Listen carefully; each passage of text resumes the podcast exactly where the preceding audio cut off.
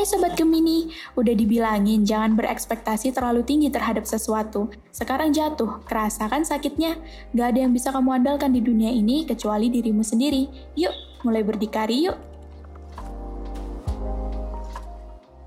Percintaan untuk Sobat Gemini Lovebird.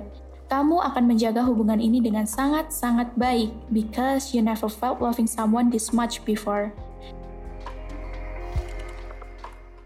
Percintaan untuk Sobat Gemini yang masih single. Mungkin beberapa dari para Geminis yang lagi dengerin ini, ada yang lagi di fase capek banget rasanya untuk kenalan sama orang baru.